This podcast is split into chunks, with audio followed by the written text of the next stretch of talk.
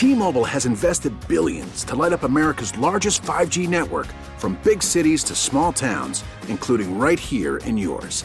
And great coverage is just the beginning. Right now, families and small businesses can save up to 20% versus AT&T and Verizon when they switch. Visit your local T-Mobile store today.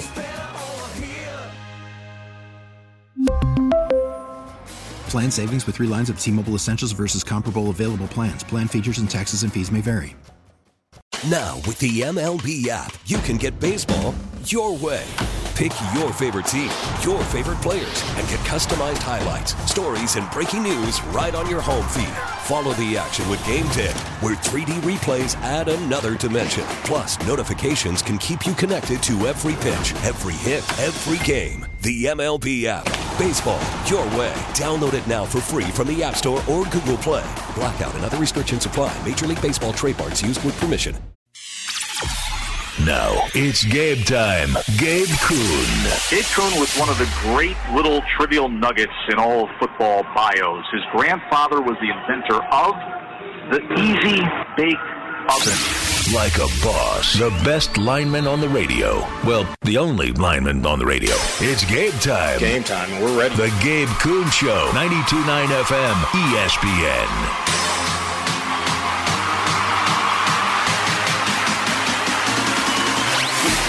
Hope everybody's having a good Tuesday out there. It's August 15, 2023, and welcome in to the Gabe Kuhn Show. I am your host, former Memphis Tiger offensive lineman Gabe Kuhn on Twitter, on X, at G underscore Kuhn 71. Alongside me is the executive producer of the Gabe Kuhn Show. That'd be Connor Dunning, at C Dunning 929 on Twitter, on X. Connor, what's the word? What's up, man? I, do I understand you had a rewatch of uh, a rewatch of The Blind Side with all of the uh, Tuohy Michael Oher news, huh? Oh yeah, so it's uh, I did I did the the Memphis Public a, a service by rewatching The Blind Side so that everybody doesn't. It's not all to. bad. It's not all bad. It's mostly bad. Most- It's not all bad. it's here, here's what I'll say. Um, you know, I don't want to spoil it. We'll talk about it. You know, We'll talk about it tomorrow. we'll talk about it tomorrow. Yeah. We'll have a full breakdown tomorrow of uh, the Blind Side revisited. Yep. Now, um, and we'll have a full breakdown of the Tuohy's response through their uh, through their attorney. Their attorney Marty Singer has given TMZ Sports a story that is just not fun. Just not fun to deal with litigation between two sides that were supposed to be termed family this whole time. Michael Oher has made his accusations, and now the Tuohy family is making equal, ugly accusations toward Michael Oher. It's hard to pick sides right now, right? Like it's just so hard to pick sides. You have to see, more details come out. I'm not ready to drag anybody through the mud at this moment, but it is just it is frustrating to see how this is uh, this is spiraled. We'll get to that in just a moment. Grizzlies in-season tournament schedule. The in-season tournament schedule has been released for just about everybody, so we'll get to that at some point during the show. Um, still not a big fan of the in-season tournament, but uh, we'll see how it all works out. There's going to be obviously the group stage. They have the group stage all uh, figured out. Then they're going to dwindle it down to eight teams for the knockout stage, um, and there is three separate groups for the West and for the East. We'll break that down uh, at some point during the show. Also, um, we have some NFL news. Anthony Richardson, number four overall pick to the Colts, has been named the starter for the Colts. They have named him the starter after one week of preseason where he threw a pick and didn't look all that well. Uh, I think there's a lot of people with a, a, a group thought out there that he needs to get those reps in year one with the Colts. I tend to uh, I don't subscribe to that group thought. I, I have I've made it known on this show before, but I'll, I'll give you my reasoning behind it around six o'clock, as well as Dalvin Cook is a Jet. Dalvin Cook, one year, eight point six million dollar deal to join the New York Jets. They're as star studded as I've ever seen them, Connor. This is this is unbelievable. The roster they've put together is fantastic. Now that O-line still has to be good, but um, if they can get that right, that defense is in the in the right spot. They have a lot of weapons on the offensive side. talked to Charles Davis about it yesterday, a CBS NFL analyst, and he he tends to believe in them, but that O-line has to come along if they really want to make it happen. As far as the blitz is concerned, we have more James Harden news. Um, and Michael Zilski of the Philly Inquirer has, has provided more detail as to why James Harden is so peeved why he is so angry, why he went uh, over to China in front of a uh, a bunch of kids at a charity event and said that Daryl Morey's a liar and I'll never play for him. So he, he's he's added more detail. We'll get to that in the blitz. Uh, as far as guests are concerned, Geoff Calkins at five per normal. We'll talk to him about the Michael Oher situation. Of course, he he discussed with Sean Tuohy yesterday, and Sean Tuohy said he was hurt and everything else. Um, so we'll talk with Jeff at five o'clock. Geoff Calkins Show Daily Memphian, and then four thirty, brand new beat reporter for the Memphis football team for the Commercial Appeal will join us. Jonah Dylan, Jonah Dylan making his uh, debut on the show here at the bottom half of this first hour. So that will be fun. No, it's not fun though. We have to start with some pretty tough news. Um, reports came out yesterday that at 28 years old, due to a motorcycle wreck, Alex Collins, running back for the Seahawks, uh, former running back for the Arkansas Razorbacks, he's passed away at age 28 due to a motor- motorcycle wreck. And I, I just got to say, Connor, Arkansas has gone through it. They've gone through it. Ryan Mallett passed away way too early. Peyton Hillis had his close call recently. We had the Dion Stutts situation. He was committed uh, out of MUS as a defensive tackle to Arkansas. He's passed away. They prayers for the Arkansas family, man. They're dealing with a whole lot. And Alex Collins, it's tough to see. I mean, he was in he was in Memphis this year for the USFL. He was he was running back. I remember him throwing that TD pass on sort of the the halfback pass there on the goal line. Had a couple of highlights here, but gone way too soon. 28 years old. Alex Collins has passed. Our prayers go out to the Arkansas family and the family of Alex Collins ultimately. Um, now, yesterday we talked about Michael Michael Oher and uh, the petition he filed in a Tennessee court about not getting money for the blind side. I mean, it, it, was it was insane to think that the subject of a three hundred million dollar biopic did not make money. But today, the Tuohy family lawyer has given TMZ Sports a full report about Michael Oher's attempted shakedowns over the years. The Tuohy family says before Michael Oher made outlandish, hurtful, and absurd claims, they said they called them outlandish, hurtful, and absurd claims. Um, before he made those uh, those claims about them in court on Monday, he supposedly, allegedly, tried to shake them down for $15 million. Supposedly. Marty Singer, the Tuohy family attorney, said it all happened recently. And what's worse, he claimed that this is not the first time Oher has done this. He said in a lengthy statement to TMZ Sports that Oher came to the Tuohys prior to filing his 14 page petition in Shelby County and threatened them, saying if he didn't, if they didn't pony up an eight figure check, $15 million, he'd plant a negative story about them in the press. Singer then denied all allegations in Oher's court filing, explaining that Sean and Leigh Anne Tuohy absolutely did not trick Michael Oher into getting into a conservatorship when he was 18 years old, as he had claimed. He also claims conservatorship was established to assist with Mr. Oher's needs, ranging from getting him health insurance and obtaining a driver's license to helping with college admissions.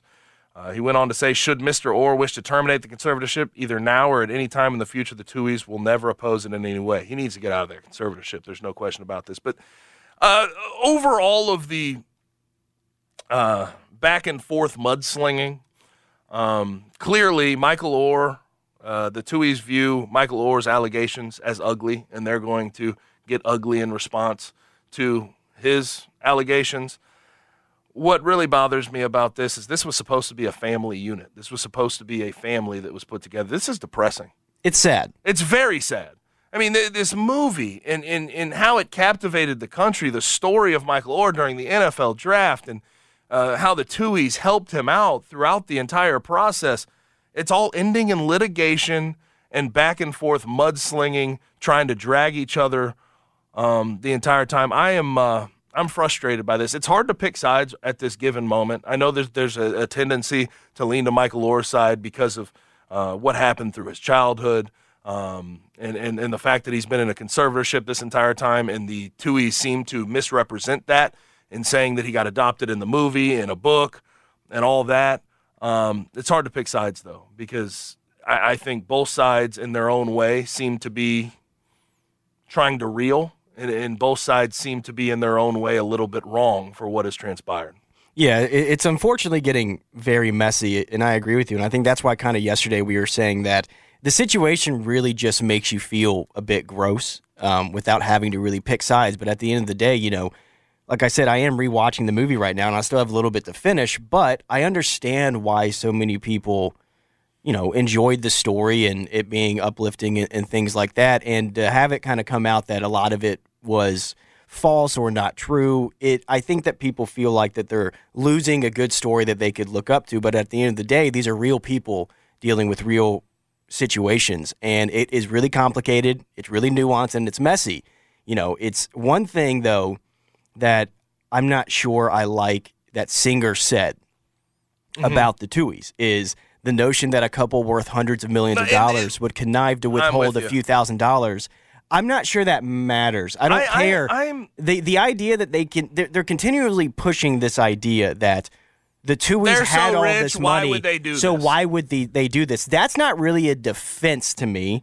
One thing I did notice from these comments too is there's not really a denial of some of the things. It's Yep. very interesting. It's it seems like that they are really hitting on the fact that they did not trick Michael into a conservatorship, and I'm not sure. I believe they did trick him into it. I tend to believe that they went into it with good intentions. They believe that it could benefit Ole Miss football in a way. I think that it's a bit naive to to think that they didn't have that thought process. When you get into the actual story of things that went down, I believe there was a certain point where the family realized that they could make some money off of this situation, and then things get a little messy there. Yes. That's where I think that things Yes. get extremely Like I messy. said yesterday. And that's why Oher's petition is about the monies made from the movie. A lot of what this statement said has to do deal with things before that about them tricking him into the conservatorship and things like that. I don't think that they intentionally tricked him to take advantage of him. Now, did they take advantage of him being in that situation later on? Maybe. That we will have to wait to see. And that's where ultimately there are claims of, you know, a trust being paid and them trying to pay Michael, it being split five separate ways. If those things are true, we will get those documents. You will see those Yep. numbers. That will come to light. I don't know who to believe yet in this situation. To be quite honest, it's fully possible that both that both parties Both are in the played- wrong yep. here. And he was taken advantage of, but he has been trying to get money from them. Again, though, I think it's a gray area because is it a true shakedown if you're trying to get money that you believe you are owed? That's why if there are text, emails, voice ma- mails, Bring things like that, bring them to light because we need to see things that have been said, the deals that have been struck, things like that moving forward. Because if they had a deal and they had paid Michael money, why not just release that information now? Now, I, like I said yesterday, I think intentions can be pure in the beginning, but Right. things change when money's on the table, and that's A not for everybody. But this is a lot of money a that's lot been on money. the table. Now, Sean Jr. SJ has has basically gone to Barstool and said he got two point five percent, two hundred fifty thousand dollars up front. He's made sixty to seventy grand the past four to five years off of the movie. So most of what Sean Tuohy said yesterday has been completely negated by by SJ, by Sean Jr.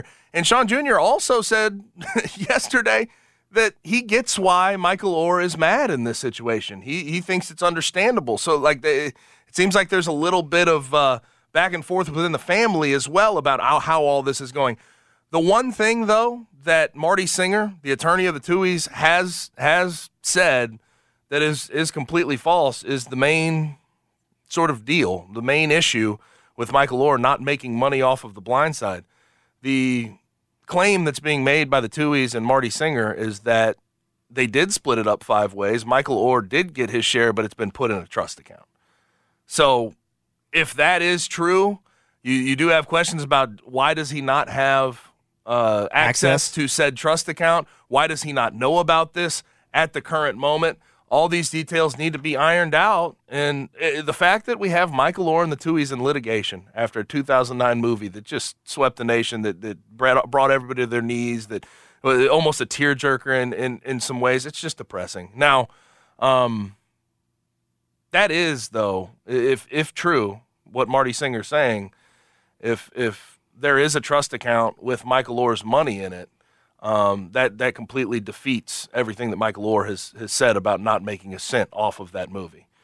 But the fact that he hasn't seen a cent of that movie and it isn't a, tied up in a trust account is kind of sketchy and, and bizarre in its own right. Well, and that's where this gets extremely confusing, and why I am saying that I hope that we get a timeline of the agreements, the deals that were made, and things like that. Because one of the things that I do think is suspicious is the family did have separate entertainment agents Yes. than Michael did. Michael's was the family There's a lot of lawyer, things which is odd. this. It's the same person that made that put up the document for the conservatorship and all of that stuff. So there are still a lot of details I feel that need to come to light. To your main point, though, this is really sad that it is happening in the public eye. This Yep. does feel like something that could have been solved behind closed doors. And, you know, this is a story that is, there are a lot of problems with this story. There are a lot of problems with the movie that I'll dive into tomorrow. But when you just look at kind of the, the core of this, it is a good story about people that helped someone in need.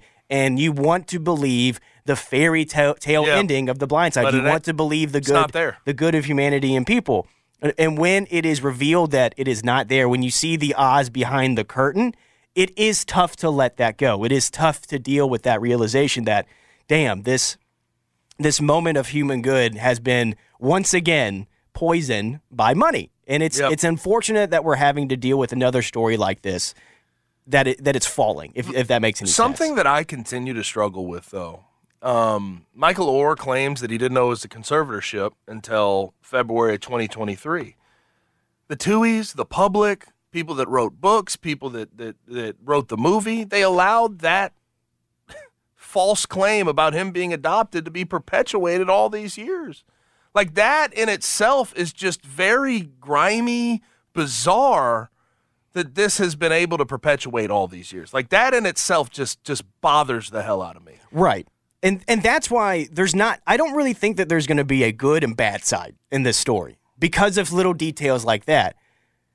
Because is it going to come out because I'm going I have no reason to to not believe Michael that he didn't know that he wasn't adopted.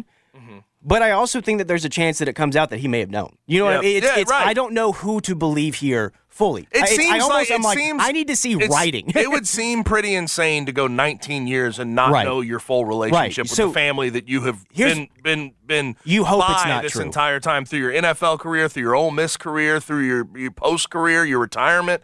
For 19 years, not to know that just seems kind of strange. Right. Because I did. It is comp. The one thing that the Blindside movie doesn't do very well is it it glosses over a lot of the things the Tuohys had to do in order to get Michael into Ole Miss and and through the NCAA.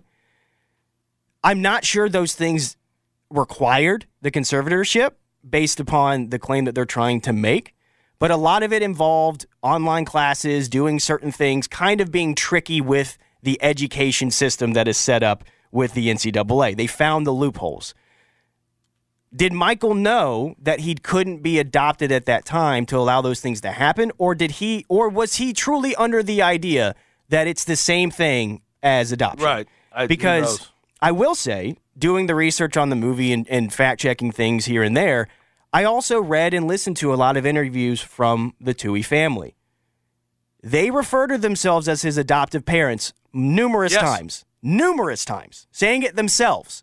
So that's why, even if Michael had known, I still think it's a bit gross that they allowed the public to Yes. have the idea that they fully and I, adopted I, I still stand by what I said yesterday. I wonder what type of litigation you're open to because I think I, I, I was talking to somebody about this. There could be a level of, uh, and I don't want to go out there and, and because I'm not uh, by any stretch of the imagination a lawyer, but it seems fraudulent. It seems like there's a level of fraud in letting the public run with this all these years and let everybody, letting everybody run with this all these years when it was a conservatorship the whole time. and a conservatorship is substantially different than actually adopting someone. Um, the amount of control, um, the power of attorney you have over said person in a conservatorship is is not. It, it just it you're allowed. You you put you are in a position to take advantage of said person a lot more when you have them under conservatorship for 19 years. Right. I, I, fully agree with that. And that's where questions about the monies from the movie, the 2.5% deal, the upfront money that they got, is the 14K real? Is the 225 real? Is the 60 to 70 real? It appears that they are. It appears that all of them may be. And that's why it's so confusing, you know, And I understand why the why the Tuohys came out today. You know, they they're they're going to throw mud back. They're going to throw Yeah. mud back. I get it. They, they- and but here's I can't thing, help here- but, but I have to say off top, you, they do have the right sure. to absolutely 100% defend themselves in this Right. situation. What's odd to me though is that the math still doesn't add up. Yep. The math And, is and the still fact not that you have up. Marty Singer, their attorney, saying he has gotten an equal cut of every penny received in the blind side. It's just in a in a trust account. It's just set up But differently. they than also the, claim the- that they have the- given him checks. so the children. Can it be both? I, I, I don't know. Can can it I be both? I, I I also just feel like I have the opinion that let's say that you know they did the conservatorship and he did know. Let's let's just assume Yes. that for a moment. Okay. Couldn't you still say that they treated Michael a bit like an object? Yeah. Yeah. and they were like, "Oh, make- we yeah. have to do this because we got to get him into Ole Miss." That's still gross to me. Yeah. You know, that's where not adopting him This is because you wanted him to play football for Ole Miss, which is kind of you know what they are claiming, is not okay with. Me. We really need new phones. T-Mobile will cover the cost of four amazing new iPhone 15s, and each line is only $25 a month. New iPhone 15s? Only at T-Mobile get four iPhone 15s on us and four lines for 25 bucks per line per month with eligible trade-in when you switch. Minimum of four lines for $25 per line per month with auto pay discount using debit or bank account. $5 more per line without auto pay, plus taxes and fees. Phone fee at 24 monthly bill credits for all well qualified customers. Contact us before canceling account to continue bill credits or credit stop and balance on required finance agreement due. $35 per line connection charge apply. Ctmobile.com. After the end of a good fight, you deserve an ice cold reward. Modelo is the mark of a fighter. You've earned this rich golden lager with a crisp, refreshing taste. Because you know the bigger the fight, the better the reward. You put in the hours, the energy, the tough labor. You are a fighter, and Modelo is your reward. Modelo, the mark of a fighter. Drink responsibly. Beer imported by Crown Port Chicago, Illinois. We get it. Attention spans just aren't what they used to be heads in social media and eyes on Netflix. But what do people do with their ears? Well, for one, they're listening to audio. Americans spend 4.4 hours with audio every day. Oh, and you want the proof? Well, you just sat through this ad that's now approaching 30 seconds. What could you say to a potential customer in 30 seconds? Let Audacy put together a media plan tailor made for your unique marketing needs. Advertise with Audacy. Visit ads.audacy.com. Still, Yep. don't wouldn't that be a situation when you're like, listen, we really want you to go to Ole Miss and play football, but we want you to be part of our family more so. Mhm. That's Yeah. where I get that there, there there's a huge question mark there for me, and that's why it's I am not down with them claiming that They- they had pure intentions. There- I, I think that there's no way in hell they didn't do this knowing that they were going to benefit in some And- way and painting themselves as people who did it out of the goodness of their hearts is just not true. The other part of this is it's very clear that having a relationship with Michael Oher was advantageous for them. Absolutely. No doubt, regardless of intentions. And for them to sort of claim, uh, I know that most of the arguments around the movie, right? Uh, oh, we didn't make that much money off the movie. Which is just off not- of Michael that- Oher. It's not true, true. in itself, but also. What about all the motivational speaking events? What about raising your your your your name and your your your sort of likeness in the public eye? The books, everything else. You've made money off of your relationship with Michael Oher uh, in the in the large scheme. And what I'll what I'll stand by is I, as as details come out, I want to focus a little bit for me personally. I want to focus a little bit less on the legality of everything, and I want to focus on the moral justification for everything because I think that um, based on what will come out, maybe you know the Tuohys were within their legal right to do what they did with the money from the movie, from the books, from motivational speaking appearances. But at the same time, does that make it morally justified? Not necessarily. we we Not have at said it. We've said it many times on this show, and I think that it applies here. Legality does not mean morality. It is Yes. not the compass for morality. Just because it may be legal doesn't mean it's right. Yes. We we see situations like that happen all the time. So that's why public that's why there's there's going to be an interesting thing with this situation, I think. There's going to be a a court opinion and Yes. there's going to be a public opinion, and I think it's it's extremely possible that those two opinions are vastly different based upon what was in writing here. That's what's this that's what this is going to come down to. Yes. What was the paper trail? Yes. That's ultimately what this is going to come down to. Yes, and I think uh, I think ultimately most people are going to take Michael Oher's side in this whole thing because of his past and everything else. Um, but we're going to have to see things trickle out and see see how this uh, how this all plays out in court. I, I also I will leave with this though. Marty Singer did there the, again the Tuohy's attorney. Um, he did do sort of the oh, Michael Oher's got a book tour coming up. He's trying to Right. raise the he's trying to drum up attention. He said, unbeknownst to the public, Michael Oher has tried to attempt to run this play, trying to get them to pay him eight figure, you know, settlements, uh, influxes of money before. Um, but it seems that numerous other lawyers stopped representing him once they saw the evidence and learned the truth. Sadly, Mr. Oher has found a willing enabler and filed this ludicrous lawsuit as a cynical attempt to drum up attention in the middle of his latest book tour. So that's sort of the defense that Marty, uh, that our, that our man Marty's leaning on. the Tuohy should have protected their blind side. I would also like to point out that Singer saying that they received a tiny percentage of the net profits. Tiny of three hundred million dollars. It's a lot. Okay, lot. let's stop. Let's not pretend like that tiny percentage is like a couple thousand dollars. It's significant money. Yeah, but there's a, there's a lot of th- a lot of questions that still need answering with this with this case in particular, and it's just it to me, it's just very sad. It's just very very sad how this is all playing out. Uh, now, real quick before we drink, bring Jonah Dylan on, uh, CA's new reporter for Memphis football. Couple things with Memphis football. Seth Henigan, watch list season, baby, watch list season. He's on the Manning Award watch list now. He adds to the Maxwell watch list and the Davy O'Brien watch list. So good for him. And also Jalen Allen. Jalen Allen, who was by far the most productive defensive player on that defense last year, uh, five sacks, mo- uh, a bunch of tackles for loss. He is on the Lombardi Award watch list, of course, offensive or defensive lineman who exemplifies the character and discipline of Vince Lombardi. So um, there's some guys, there's still some guys and some talent on this team that is getting some uh, some preseason hype. So we'll see what it looks like going into 2023. And I have someone who can help us uh, sort of create those expectations, figure out those expectations for 2023. And that's the new beat writer for the commercial appeal for the Memphis football team. That would be Jonah Dylan. He's next, making his Memphis radio debut right here on the Gabe Kuhn Show, 92.9 FM, ESPN.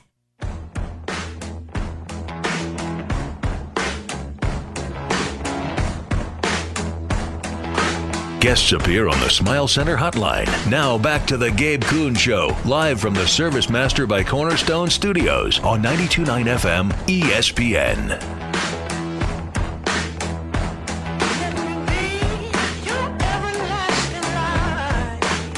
We have a Memphis radio debut on the way. How about that? Jonah Dylan, the new reporter, beat regret, Tigers football beat reporter for the commercial appeal, joins now on Twitter on X at the Jonah Dylan. Jonah, how's it going, man? Good, Gabe. How about you? I man, it's going well for me. So you come to us from you've been in Connecticut, you've been in Vegas as well, and, and you come from Northwestern. That's you're a grad from Northwestern. Yep, I've been all around. So this is my my third stop out of college. Very excited to be here, and uh, you get my first radio hit. Yeah, how about that? Yes, yes, I'm very happy about it. I got to say, um, with the with the Daily Northwestern, that was that was some stuff that uh that was pretty insane. What what all what all transpired this offseason with the Pat Fitzgerald reporting, huh? Uh, totally crazy. Very proud as a former Daily Northwestern sports editor myself. Mhm. Uh, to see the coverage that they did, uh, crazy. And it seems like it's still going on every day. If you go on X or Twitter, or whatever it's called now, Yeah, exactly. new story about some Northwestern uh, sports team, and uh, it's not it's not going well. I'll just say that. Yeah, I mean, it's strange to see. I, Pat Fitzgerald, I remember getting recruited by him and the, that that staff coming out of high school, and it seemed like they had it all figured out. It seemed like they had it all together. But that that is a crazy hazing scandal that that transpired there, and I, I I'm I'm amazed it didn't come out any anytime sooner. I'm amazed too. I, I think it's amazing if you go through kind of the timeline of everything that happened. It's amazing the reporting that uh, the students there did and how far back everything goes. And now you see all this stuff coming out, and like I said, it keeps coming out. So uh, it's a crazy story. Now you have been around uh, this this Memphis Tiger football program for about what two to three weeks at this point, and you've seen Yeah, some fall camp, weeks. a little bit of fall camp, talked with uh, some of the coaches and uh, players and, and and pressers. Like what what have you what have you thought about your first few weeks on the beat, and uh, what what's your impression of this coaching staff and this team as a whole? Yeah, well, it, feels like this season is a big one, regardless, because when you come off of two six and six regular seasons, people are going to expect you to do better. Um, obviously, reaching a bowl game is is good for a lot of programs, but like I said, when you come from that two years in a row, this season feels like it's really important, especially with the way that the AAC is now, with a lot of those big name programs gone to the Big 12. So. They're excited, and there are a lot of reasons to be excited, but they also understand that this is kind of a make or break season. Yeah, so uh, I, I know after day one of uh, fall camp practices, Seth Henigan says he feels like this is the most talented team that he's been around. Like, where, where do you stand on this? There's been a lot of transfer portal additions and it feels like they do have a lot more talent, but getting it to gel is, is obviously the, the key to actual success on the field. Yeah, a lot of these positions, you look at some of the, the pedigree of these guys that are coming in. Uh, receiver, you look at DeMeer Blankumsee from Toledo, highly productive receiver. Tauskie Dove from Missouri, legitimate SEC experience. But those guys have never played for the Tigers, right? So we don't know how it's going to look until they step on the field and we can sit here and talk about it's exciting and the coaches of course will talk about the the level of talent that they've brought in in a lot of positions and and there's no reason that they're wrong about it. Like Seth said uh, there's no reason why this can't be the most talented team. But it's hard to really project how those things are going to gel or even who's going to be on the field right away during the first game against Bethune Cookman. But like I said and like you just said those are the reasons uh, for optimism. Um when you when you look at how this team is put together um, I have made the statement, having been around this program for a while and seeing the guys they brought in in the transfer portal, it feels like the defense is going to be ahead of the offense. Does that sort of seem to you to be the case, at least early, um, with, with, with where this team is headed? Year two with Matt Barnes, I thought he showed some good things as a defensive coordinator in year one, and the offense has a lot of new faces that uh, that that make you at least sort of in a wait and see mode. That offensive line has to come together, but that Defensive line has added Josh Ellison and Darius Jones. They have some returners in Cormonte Hamilton and Jalen Allen. Chandler Martin at the linebacker position was highly productive at East Tennessee uh, State. Um, and then also in the secondary, I mean, uh, Malik Feaster is highly productive. Uh, uh, a guy in Simeon Blair who started at Arkansas and's already the he was the captain at Arkansas, already the captain with with uh, the University of Memphis. Does it feel like that defense is going to be ahead of the offense to start this year? Yeah, I think it, especially in just in terms of leaders, right? You've got Simeon Blair who comes in from Arkansas. He was a captain. People have talked a lot about that, and with good reason. He's a guy they're very excited about. And then on the defensive line, you've got Jalen Allen, who is obviously going to be one of the leaders of this team. Those are the two guys that they brought to AAC Media Days. He's back for his sixth year, and he's someone that people across the conference are expecting a really big season out of. And he's also somebody, when you talk to him, you know, I wrote a story about him earlier this week. He's clearly a guy who's a vocal leader he's bringing other guys along with him. And when you go to look at guys who are transfers coming in, he's the guy who's going to tell them, you know, this is how it's going to be in Memphis, and yep. this is how we're going to win together. So I think there's a lot of stability there. There's obviously new guys, but like you just listed all those guys, you know, there's there's a core there. And when you look at the offense, we're we've got question marks at you know receiver, tight end, running back. Now there's a lot of talent there, but there's a lot of question marks about who's actually going to fill those roles. So I think that totally makes sense. Is there any names uh, on the defensive side of the ball? I may have mentioned them already because I did sort of list off just about every transfer portal addition. Is there any names on the defensive side of the ball that the staff has uh, sort of picked out early in camp? Yeah, we're going to talk to Jeff Myers, who's the defensive line coach, uh, later today, actually, and that's one of the things that I was going to ask him about. I think Josh Ellison is somebody – obviously when you come from Oklahoma, um, you know that's that's big, right? Just right. anyone who's coming from from that kind of program, you're going to expect a lot out of, and obviously that goes to Simeon Blair. Simeon Blair has been the guy, and obviously, like I said, people have talked about him, but really every coach has been raving about him, about the quality of player he is, and also leader.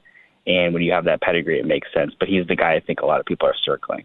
Talking with Jonah Dylan, the new Memphis Tiger football beat reporter for the Commercial Appeal. Now, you asked Ryan Silverfield um, yesterday about Tigers running backs. They have a bunch of guys, like they really do. They have some some guys that can do a lot of things in Sutton Smith, Bull Hargrove, um, Blake Watson. Then they have sort of those bell cow guys that could potentially be in between the tackles of Brandon Thomas and, and Jay Ducker. What what did you learn about their thought process about how that running back room is going to shake out? Yeah, I think Sutton Smith is going to be a guy that they have really high hopes for. We saw that when we had special teams coach Chris Wade um, kind of going out his way to say, if we played today, this was last week, he said, if we played today, Sutton Smith is our, is our kickoff returner. And Mm-hmm. you talk about dynamic speed, and they just love what he brings to the table. Um, and when, when I talked to him last week, and he was talking about becoming a more well-rounded player, working on pass protection, things like that. And so I think that they really expect him to take take a pretty significant leap this year. It looks like it's going to be that situation where you've got Jay Ducker, you've got Blake Watson, and there's going to be some kind of rotation. Now, again, what that looks like, it's hard to say at this point. Blake Watson, obviously, a guy comes in, a pedigree, highly productive at Old Dominion, and they feel like they kind of know what they're getting with him. Um, and then, you know, you're hoping that these guys who have been around the program, like Sutton Smith, like Jay Ducker, are kind of taking that next step to make it competitive for everybody in that room. Now, the confidence level for this team in finishing games is at an all time low. I have to say that. I mean, last year, looking at that Houston game, uh, having that lead going into the fourth quarter, you, you blow it, and it was 33 32. Two years ago, UTSA, they got off to a 21 0 uh, lead and just sort of blew it, and they were very close in a lot of games. Like these last two years, they were 6 and 6, 3 and 5 in conference, but they very well could have been 8 9 win seasons if uh, if this team could finish. Uh, I, I know that that's sort of the motto for them in fall camp is finish. What what are they doing? What has Ryan said that they're doing to try to uh, sort of fix the problems they've had in finishing games the last couple of years? Yeah, well, the first thing is they just talk about it. And if you walk around practice anytime, every single coach, staff member, they're wearing shirts that just say finish on the back. That's all that's there. So they understand this is something that has to be turned around, right? 0 and 4 last season in one possession games. And it's obviously easy to look at that and say, well, why don't you just flip those four games and then you're 10 and 2? right. Easier easier said than done, but sure. but uh but there's something to be said for putting yourself in position to win. So they obviously were able to do that on that many occasions last season. And so when you look at, you know, reasons for optimism, you can say, well, if you can turn that around, you already knew how to put yourself in position by being in those close games. At the same time, there's a reason why you go 0 and 4 in close games, right? It's not just random. Mm-hmm. So I think it, it comes down to execution. Ryan Silverfield said the first day of practice that they're going to focus throughout training camp on really drilling on specific situations. Things like when you have a lead at the end of the game and you're trying to protect it, like you just talked about in that Houston game. You know, figuring out how to win games when you're ahead, figuring out how to come back. You get the ball back, two minute drill, something like that. So mm-hmm. I think it, it comes down to situations, and then, you know, hopefully one thing that he's talked about, Ryan Silverfield has talked about, is having a really young team last season. And so I think the hope is guys have experienced those situations before. They understand what went wrong, and now they're able to fix it with the maturity that's coming back this season. Now, Seth Henigan's been on like a million watch lists. Um, and I, I love watch list season. It's my favorite time of the season. Uh, there's a lot of hope right now. Everybody's zero and zero, but Seth Henigan, Maxwell, Davey O'Brien, and the Manning Award watch list as of today. How do they feel about his development in year three? I mean, this is a guy who um, is the the lone sort of um, known commodity on this offense. Uh, What's the thought of him as a vocal leader? How he's developing? Yeah, I think we asked offensive coordinator Tim Cramsey about this, and he said it's simple. It's his football team. That's it, right? So they're basically saying at this point, we're going to turn the offense over to you. We're going to give you more responsibilities. You've been in this system. You've been in this program. And we have all these new guys around you. So we need you to be the guy to bring everybody else forward. And at the same time, we need you to take the next step. You know, there's a lot of good quarterbacks in the AAC.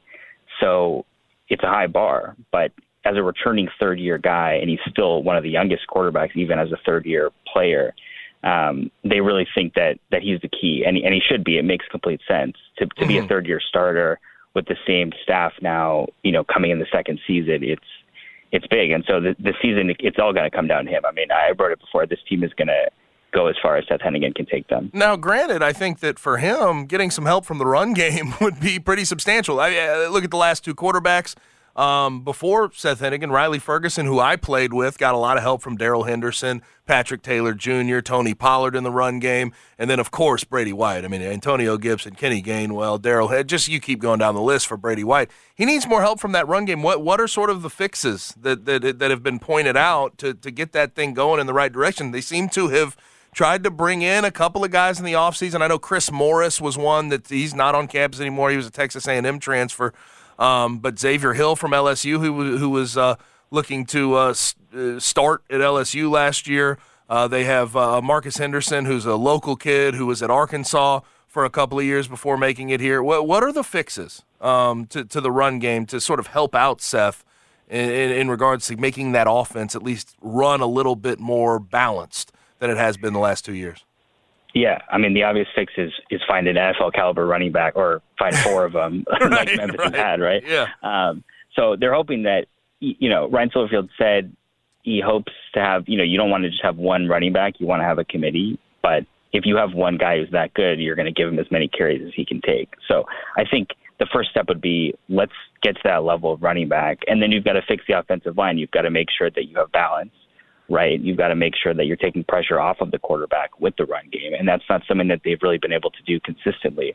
So if you're looking at ways that Seth Henigan can improve, one of them is being able to rely on a run game to kind of open things up, especially if with these receivers that we're talking about that are coming in are, are at that level. So I think it's just about talent. It's about sorting out the depth chart, which is what practices now are for and we'll kind of see how that looks um, when we get closer to the start of the season. So you you did have the conversation about bell cow versus committee with him yesterday, and he does say you know it has to be more by committee, just considering the day and age of college football we're in. You need uh, a guy who can go in between the tackles. You also need somebody who could potentially uh, catch balls out of the backfield, maybe get split out. I mean, who?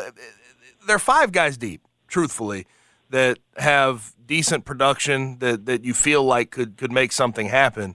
But who who do you expect to to really show up? I know Jay Ducker's been getting a lot of the the work in between the tackles, and Sutton Smith has been a guy who's who's been sort of used all over the field.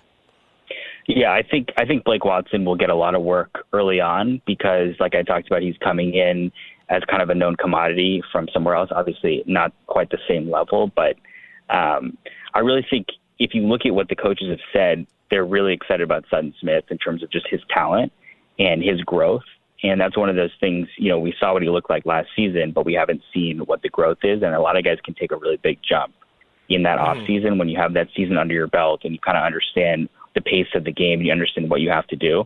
So I think I would expect to see Sutton Smith playing a bigger role as the season goes on.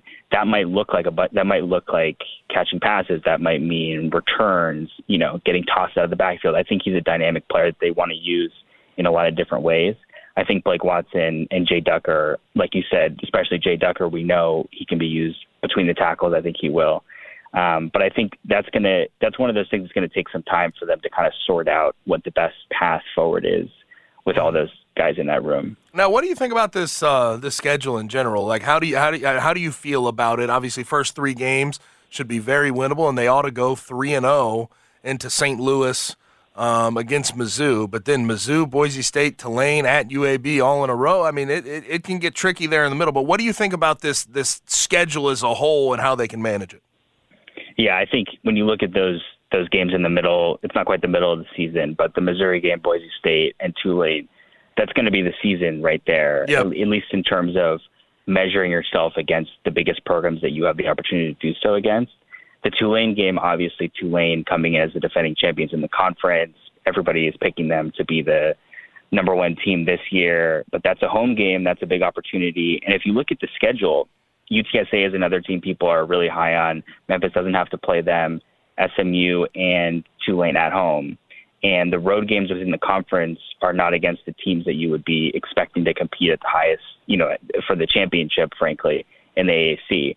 So it's manageable. Like there's a lot of reason to think that that they can come out of this and be competing at the end, you know, whatever it looks like in the last couple of weeks, competing for the conference championship. And I think that's Mhm. really important, especially the way this conference looks now. Yeah, and Tulane, of course, picked at the top of the conference, but they were, uh, I believe, 24th in the AP poll, 23rd in the coaches poll. What's your buy-in level on Tulane? They lose Tyjae Spears. They have a couple of defensive guys that are that are off the board now, um, but Michael Pratt's still there. Uh, Willie Fritz is, is is still hanging around, and he did a great job with that team last year, beating USC in the Cotton Bowl in that New Year's Six Bowl. Um, 46-45. What, what's your buy-in level on Tulane this year? A, a year removed from probably their best uh, their best year in program history. Yeah, I think they're going to be good. I, think last season they caught everybody by surprise, right? Because they had that unbelievable turnaround um, from one season to the next. When you bring back Michael Pratt and you bring back really a coach and a quarterback, I mean that if you look at the other teams, that's why people are high on UTSA, a coach and a quarterback.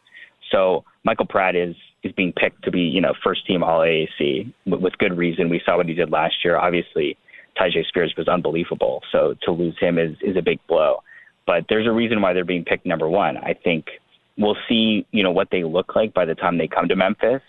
But you really have to circle that game on the schedule because you get to play them here, and even if they've lost games by that point, that's the team that you want to go out and beat to to kind of announce yourself to the conference. And I think they're going to be really good. I think, you know, you look at these teams from you know group of five conferences that do really well, and they end the last season in the top ten, and then somehow now they're ranked, they're barely ranked, and you see that almost every time. UCF that happened to them every year when they were competing. So I think that's just a thing that kind of always happens. Um, but I think that there's no reason to think that they can't be up you know, in the top 10 by the end of the season. Now, last thing for Jonah Dylan, Tiger football beat reporter for the commercial appeal. Um, I'll just leave it open ended. Any thoughts on realignment and what the AAC is going to do? There's been some reports about four AAC schools jumping into the Pac 12 to keep them alive. There's also been some thoughts of an AAC Pac 12 merger, a Mountain West Pac 12 merger. Do you have any thoughts before I let you go today? I just think it's crazy. Every day it's different. Now we're seeing these reports of the Pac-12 or whatever Pac-4 merger, and maybe we got to start planning trips to Corvallis, Oregon, you know, next fall. right. Uh, it's not Corvallis is beautiful, I, though. I will say, Corvallis is beautiful. I'd love to. I'm just saying, I uh, it's not what I was expecting when I moved here exactly. Right. But uh, I think it's crazy. I think, as I'm sure you've talked about, you know, Memphis has been trying to be on the right side of all this movement.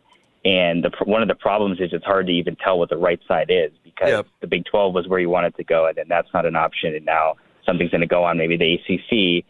So I think, look, something's going to happen. I, all I can say is I know what the schedule looks like this season, and after that, we'll figure it out. Yeah, and the ACC seems to be complete. I mean, I, I, I don't know, but Stanford, Cal, SMU, it seems like that ship has sailed for the most part.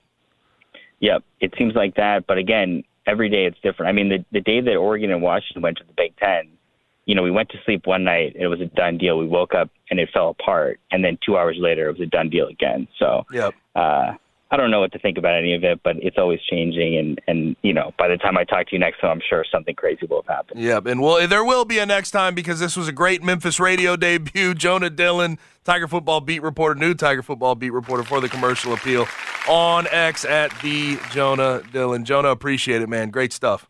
Much appreciated. Thanks. Yes, sir. Great, great job. I, that's, that's well done for a well Memphis, done. Ra- Memphis radio debut. Well done. But yeah, I, I, I, had to I had to end on these realignment conversations because it's kind of slowed down for a little bit here, Connor. I, I, the, the most I've heard um, is the AAC meeting with the Pac-12 about uh, a potential merger. As of late, it looks like uh, Pac-12 Commissioner George Kliavkoff is not going to be a part of those conversations, and also um, the thought out there of four AAC schools jumping to the pack. And you'd have to imagine, you'd have to, although it's not guaranteed because they haven't put out names, you'd have to imagine Memphis is part of those four if if if they're going to jump to the pack and, and join Oregon State, Washington State, Stanford, Cal. You certainly hope that they would be part of that four. It would be odd if they weren't. Yes, but man, I I get surprised every day by these reports I'm reading and and a lot of them are just so unsubstantiated, right? Like everybody's getting a bunch of info from different sources that have different thought processes about how the the end goal, uh, what the end goal should be, and they also have uh, different rooting interests about where the money should be and how it should all work out. I, I do think that the ESPN contract that the AAC has is more valuable than a lot of people are making it right this second, and that that that sort of partnership, but who knows how that's going to how, how that's going to work going into the future. I, I, I, I've been trying to keep up, but it is uh, it's mind boggling to try to sort through all these rumors and, and figure out which ones are correct, which ones are not. But uh, uh, we got to transition back into some Michael Oher discussion because uh, Geoff Calkins gave his thoughts today on his show. Uh, he obviously talked to Sean Tuohy yesterday, um, but we have the TMZ report today um, from the attorney of the Tuohy saying that Michael Oher has tried to get a $15 million influx of money from them. And in response to them not paying that, he has planted, according to their attorney, a story um, which came out yesterday where he petitioned Shelby County about not knowing he was in a conservatorship, everything else. So a lot of things to sort through next with Geoff Calkins right here on the Gabe Kuhn Show, 92.9 FM ESPN. T-Mobile has invested billions to light up America's largest 5G network from big cities to small towns, including right here in yours. And great coverage is just the beginning. Right now, families and small businesses can save up to 20% versus AT&T and Verizon when they switch. Visit your local T-Mobile store today.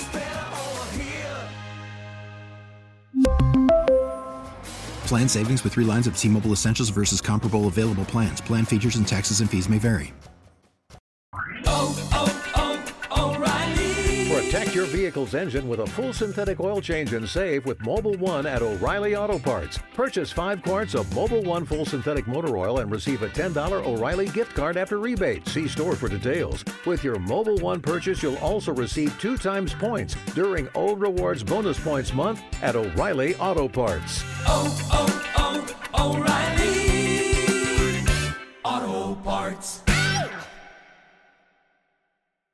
We get it. Attention spans just aren't what they used to be heads in social media and eyes on Netflix. But what do people do with their ears? Well, for one, they're listening to audio. Americans spend 4.4 hours with audio every day. Oh, and you want the proof? Well, you just sat through this ad that's now approaching 30 seconds. What could you say to a potential customer in 30 seconds? Let Audacy put together a media plan tailor made for your unique marketing needs. Advertise with Audacy. Visit ads.audacy.com.